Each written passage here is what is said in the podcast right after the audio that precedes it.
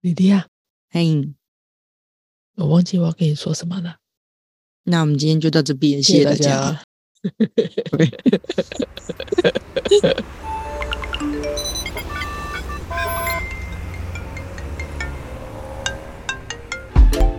Hello，这里是大黎。人生的问题就是学习的思考题。 来，你上次说你要说教室外的家长们，那些高 小家长本来就在教室外啊。呃，有的时候家长会进来教室内啊。哦，对对对对对，我们今天要来聊那个奇葩家长系列啦。对，哦，没错，好，我自己的家长是还好啦，你家长有在管你的吗？我好像也没有，我很乖，我不我也不需要我妈管啊。自己说对 呀、还要不要脸？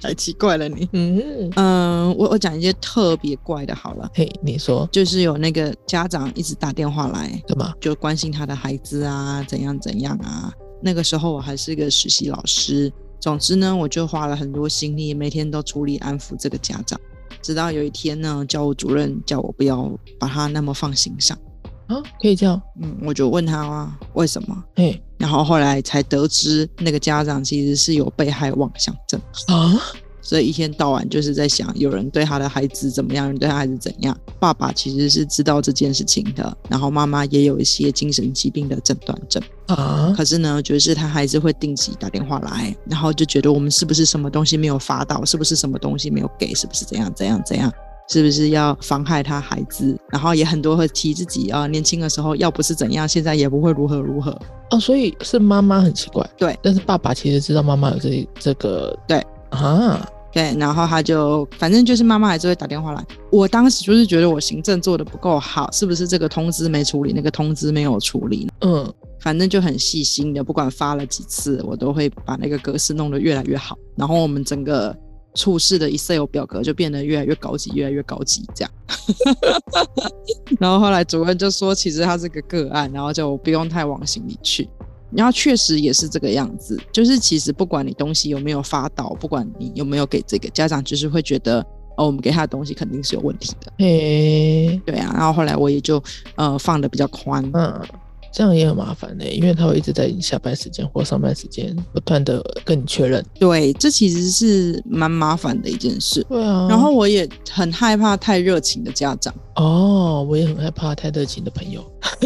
哎哎，对对对，特别家长跟你又介于朋友与不是朋友之间，对，你跟家长就是会处于一种共同在养小孩但又不是伴侣的关系。对啊，充其量我就是你的厂商啊。嗯，对啊，这这你是出产什么了？就是甲方跟乙方啊，我出产我的知识啊。哦，你是这样看待教育的啊？那妈妈呢？妈妈爸爸出产什么？小孩吗？钱啊，他负责出钱跟出原料，嗯然后我们要把那个原料捏成一个产品，嗯，哦，所以你的逻辑里面，学校是加工厂吗？类似教育的教工厂，啊，那如果加工厂我们加工不好，你觉得问题是工厂还是原料？两边都有责任啊。哦、你有时候你原料来的不好啊，你再怎么加工，它就是没有办法好啊。如果原料的质量是好的，那也许加工过程出了问题，那你好的质量的原料也会被你弄坏啊。嗯，但最好的方法当然就是两边都好啊，啊，这是最理想的状况。我自己可能不太会用加工厂这个比喻啦，嗯因为加工厂这个比喻好像一定要把孩子变成某种程度的产品。嗯嗯嗯嗯，但我可能会比较倾向，比方说植物有一个种子，我们栽培它，然后陪伴它长成自己的样子。之类的之类的。刚刚举的例子里面，产品也是有很多种定义，无形的产品或是有形的产品。对对对对。不过不管是哪一种比喻，基本上在我的理想上，老师跟家长都是共同去扶持这个小孩的。没错没错，但这有点麻烦的地方就是说，到底谁更有话语权权利 啊？对，去跟小孩说。有时候你跟自己的小孩讲了很多很多，对，呃，教了很多很多，可是回到家里就会打回原形，因为他可能家里原本的思考或是原本的思维逻辑就是那个样子。所以你给他一个很好的环境，但是他离开学校之后，可能回到家里，嗯，家长并不支持，或者是会用话语数落自己的小孩，嗯说他嗯这样嗯读也没有用啊，你还不是怎样怎样的。所以我在学校六个小时的信心有完全被打回原形。对，所以其实家庭教育是很重要。我们常常说要好好的教育下一代，然后很多的展都是未来教育展啊，下一代教育展。我自己其实就常常在想，为什么我们不要办上一代教育展呢？上一代教育可能已经定型了，很难很难改变吧。我的意思是，为什么不往那个方法去处理？就比方说，在国际一些教育创新团队也有新家长派，就比方说去告诉一个家长如何成为一个好家长，诶、因为家长是因为有了孩子叫家长对，可是我们其实可能没有人教他们，就算师培不完整，老师尚且有师培的过程，但难道家长有家长培育的过程吗？没有，往往是孩子生出来之后觉得麻烦，觉得吵闹，觉得倒不如把它给给塞回去算了吧，在这个过程里面 才去处理的。家长也是有了孩子才学习当家长啊。对，而且他自己的焦虑还有他自己的投射也都会放在孩子身上。对，这也是有点难处理，因为你要处理的是大人，而不是还没有定型的孩子。对我们之前好像有举过一个例子，就是在那种传统升学制度底下，呃，家长就会把孩子的身边的线的布局都布的跟自己的背景一样，然后希望孩嗯子自然而然的走向自己的喜好。然后或者是嗯采嗯取嗯体罚的方式，觉得自己从小就被打，从小就被揍，那孩子可能要用一样的方法才会长大。体罚很疼呢，嗯啊，然后甚至会有一种终于轮到我来揍你了 的这种奇怪的感觉。什？么？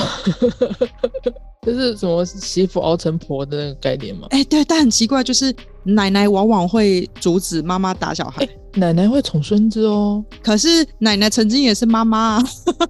嗯，对，她是不是发现打了也没有用，妈妈还不是长成那样？ 不然对孙就比较好一点点，这样。诶，我听过一个理论，是因为阿公阿嬷在当爸爸妈妈的时候，他并没有多余的余力去好好的养孩子，嗯，但是当他变成阿公阿嬷的时候，他就不会有那个经济压力，他就可以好好的去养孩子，但是孩子已经已经长大了，所以他就只能够把这些嗯来不及给出去的爱灌到孙子身上。嗯，或者是说他们在当时的心力也比较适合。对对对对对，在那个《月薪娇妻》这部日剧里面，就杰伊演的那一部，嗯它的日文翻译叫做“逃避虽然可耻，但是有用对对对，”啊。然后其中它就有一个理论，就是它的它的一个说法，就是说我们现在是认为成年了有能力了在养育小孩，可是即便你有能力了，你要养育小孩了。但是你也同时要卡到工作，还有别的事，然后常常会因为孩子而烦心，所以我们的就职跟这个是卡在一起的。然后他说，如果人类这种生物的性成熟期差不多就在青春期，那不如就在青春期让大家生小孩，非常早就当爸爸妈妈，孩子生出来之后呢，就给爷爷奶奶顾。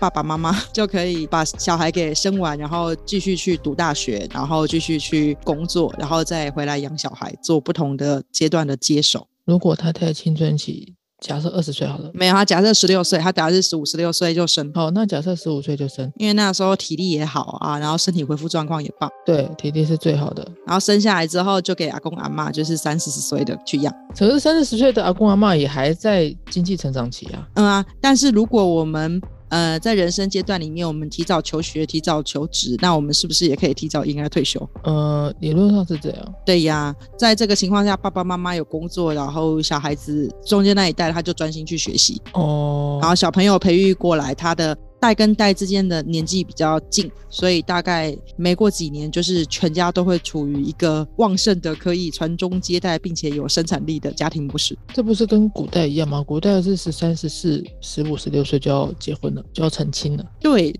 所以会不会其实那才是一个比较合乎常理的人类自然社会的模式？现在纯粹是因为房价太高，所以就越晚生。可是我觉得这还要综合当时的医疗技术、欸，嗯，我们这边是不是就越来越差题了？越来越差题的。而且我想说的是，我昨天还看到一个新闻标题是未来的未来的人类平均长寿是一百三十几岁。哦，我知道这件事情。嗯啊，嗯，随着医疗的进步，大家也越来越晚死了。越来越晚死就算了，我们思维的那个范式世代之间会差很多。嗯，而且我还有遇过那种奇葩家长，就是说他会以自己的范式为主，然后去评定现在的教育好还是不好，啊，我有听你讲过，他就会去抗议老师说：“老师，这题我们都写不出来，怎么这么难？”然后呢，家长就会自己拉一个群，就一如在班级会拉一个小团体一样，然后就开始说：“哦，这个哈，我可能要用微积分，哈，这个我可能才要怎样怎样怎样怎样。”然后呢，讲了半天，其实这一题的题干跟那一题的评量单元是有符合的，他可以用更简单的方法去算。嗯，可是呢，在整个家庭群组里面，就已经先把老师给骂翻了。而且他们可能不觉得他们是原料提供商，他们某种程度更觉得他们是顾客，然后学校是店家店家，所以如果孩子回来状况不好，都要客诉，而且是属于二十四小时客诉的那种状况。呃，嗯，然后我觉得现在小孩子传讯息那么没有礼貌，我觉得跟家长有一点关系。哦，有很大的关系。哦，对，因为不管你喜欢不喜欢早安呐、晚安呐、的长辈图啊，嗯嗯，或者是没头没尾问一句老师你作文改完了没？家长因为没头没尾问一句老师我的小孩怎么会考这样？没头没尾。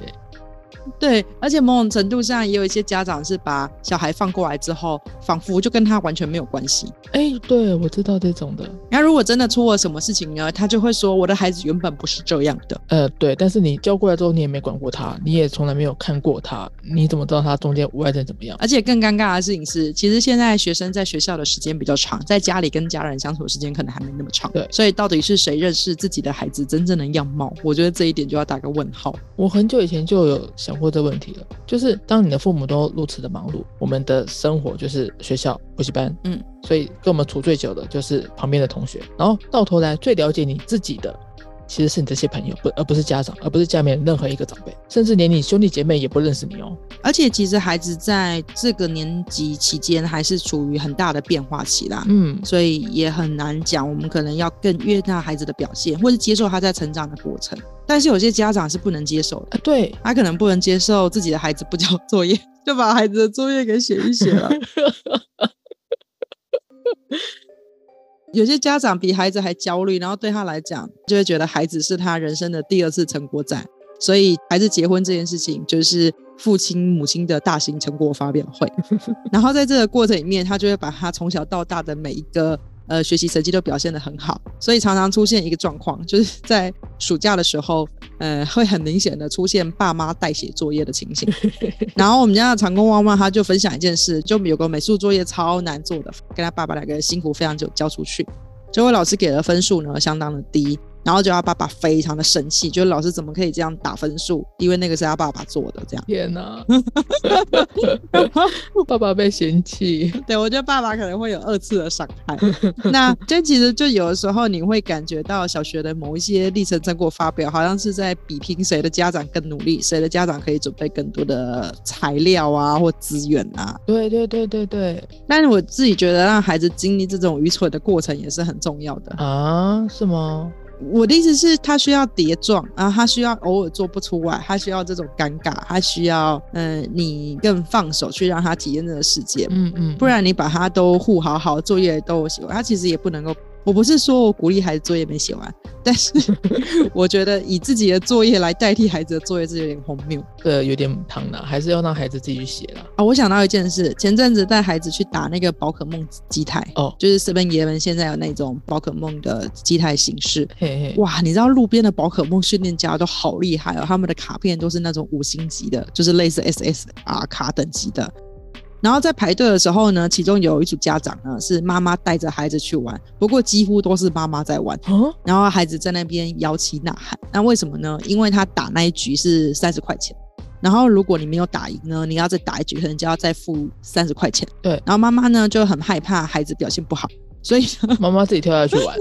但他就打了，他希望就是去让他回收，呃，怕他反正就是不想要花心力在其他地方。可是在这个过程当中，我觉得会产生一种很扭曲的价值观，这种价值观是我没有安全试错的空间， 对啊，然后我只有五星级卡片才是最好的卡片，那其他的通通都不要。那你妈妈这样带小孩，然后小孩个性也就这样，以至于我在带我们家小朋友玩的时候，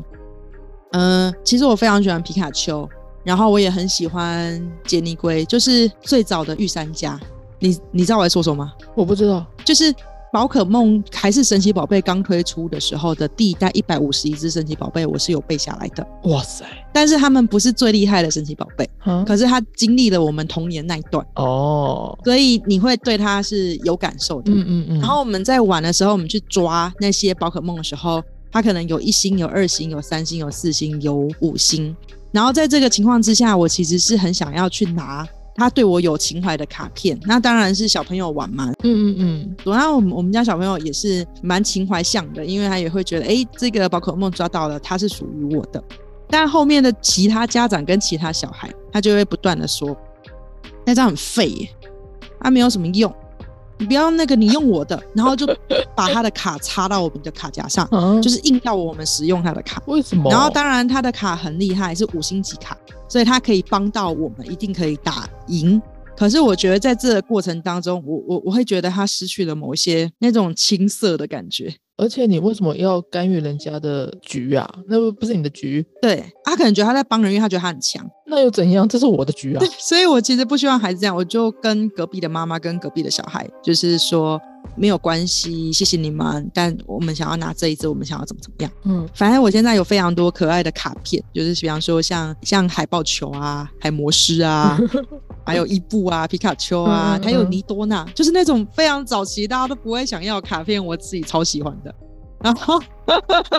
但其他的小孩就觉得那很废物，那个五星，然后就念一串很长的名字。可是我其实很不希望是这样的，因为如果我们让孩子拥有这样的价值观，那家长也这样看待小孩，那在他人生遇到一些挫折的时候，他心里就会想：我是没有用，嗯，我是被不要的，我是怎样怎样，或是我只能对我不是最厉害的，对那种价值观会无形的传下去。然后，因为我们小时候也受到这种压力，可是长大之后又不知道为什么要把这样的概念再传下去。嗯，到底为什么呢？所以这种帮小朋友打电动、帮小朋友做这种事，然后我遇到最奇葩的一个是，年轻的时候我在打《天堂二》，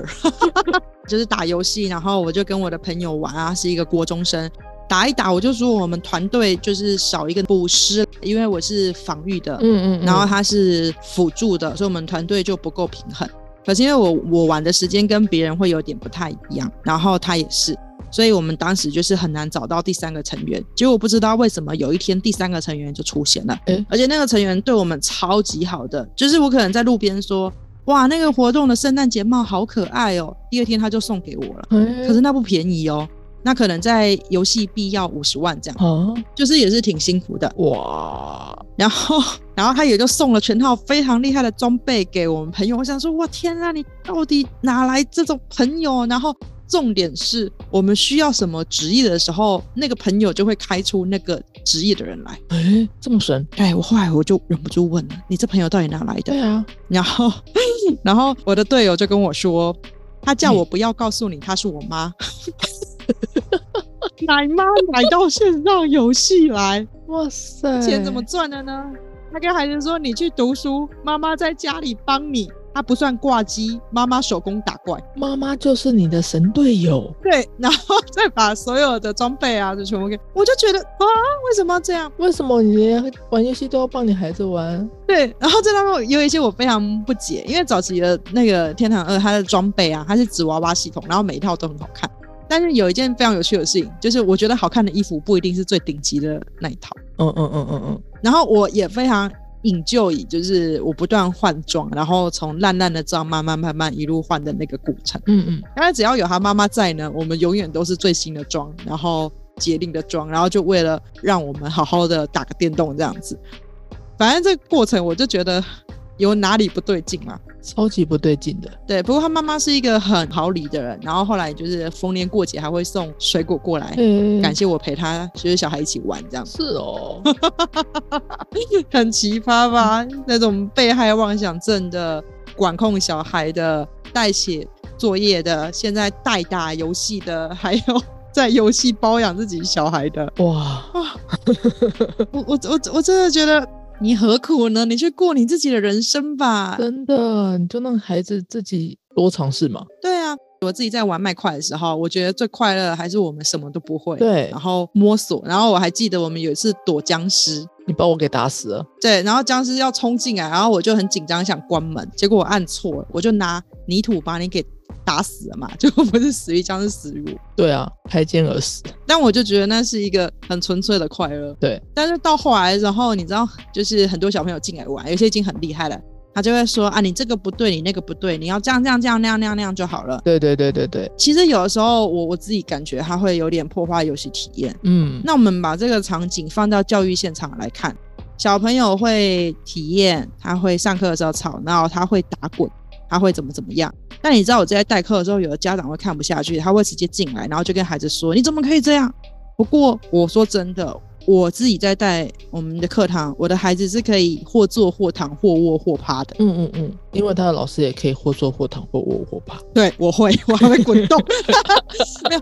我的意思是，他不见得没有在听你说话。对他只是找一个他舒服的方式。对，而且如果我要让他注意我，我有很多的方法，我不需要叫他你不要那么做，嗯嗯嗯，我可以嗯邀请他站起来，我说你们做看看这个动作，你可以怎样讲。其实有很多很多的方向。那如果没有特别要处理那个，我其实会希望让孩子自在，或是让他在人际互动中，比方说他因为那样干扰到其他的同学，他的同学就会跟他说这样我不舒服。嗯嗯嗯嗯，可是他一直没有这个机会去探索边界，所以我自己在上课的时候就很受不了，就是家长会不断的进来，然后训话他的小孩。可是第一个是小孩本身觉得很丢脸，嗯，而且教室会被干扰吧？对。然后其实那个小孩本身可能还不干扰课堂，因为他在课堂也可能就是自娱于人，最干扰的是那个，结果爸妈一进来干扰了整个课堂。对对对。而且我我说真的，孩子做的正不正跟他有没有学没有关系。现在高中课堂跟大学多的是做的很正，但其实完全没有听进去的人啊。对啊，嗯啊，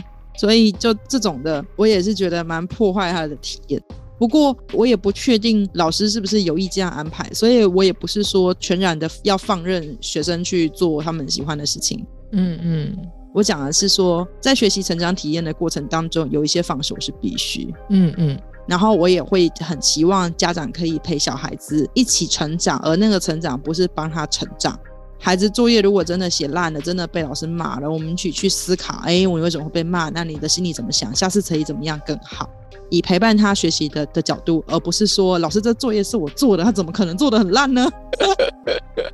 荒谬，奇怪了。这太荒谬了。没错，好啦，我觉得家长症状比较轻微哦。我们上一集讲老师嘛，对，录完之后，好多人要投稿，连小学生都说我也有要投稿的。我想说，天哪，真的假的？对啊，我都觉得可以考虑出 part two 了这样子。好啊好啊，我们下一集来讲 Part Two 好了。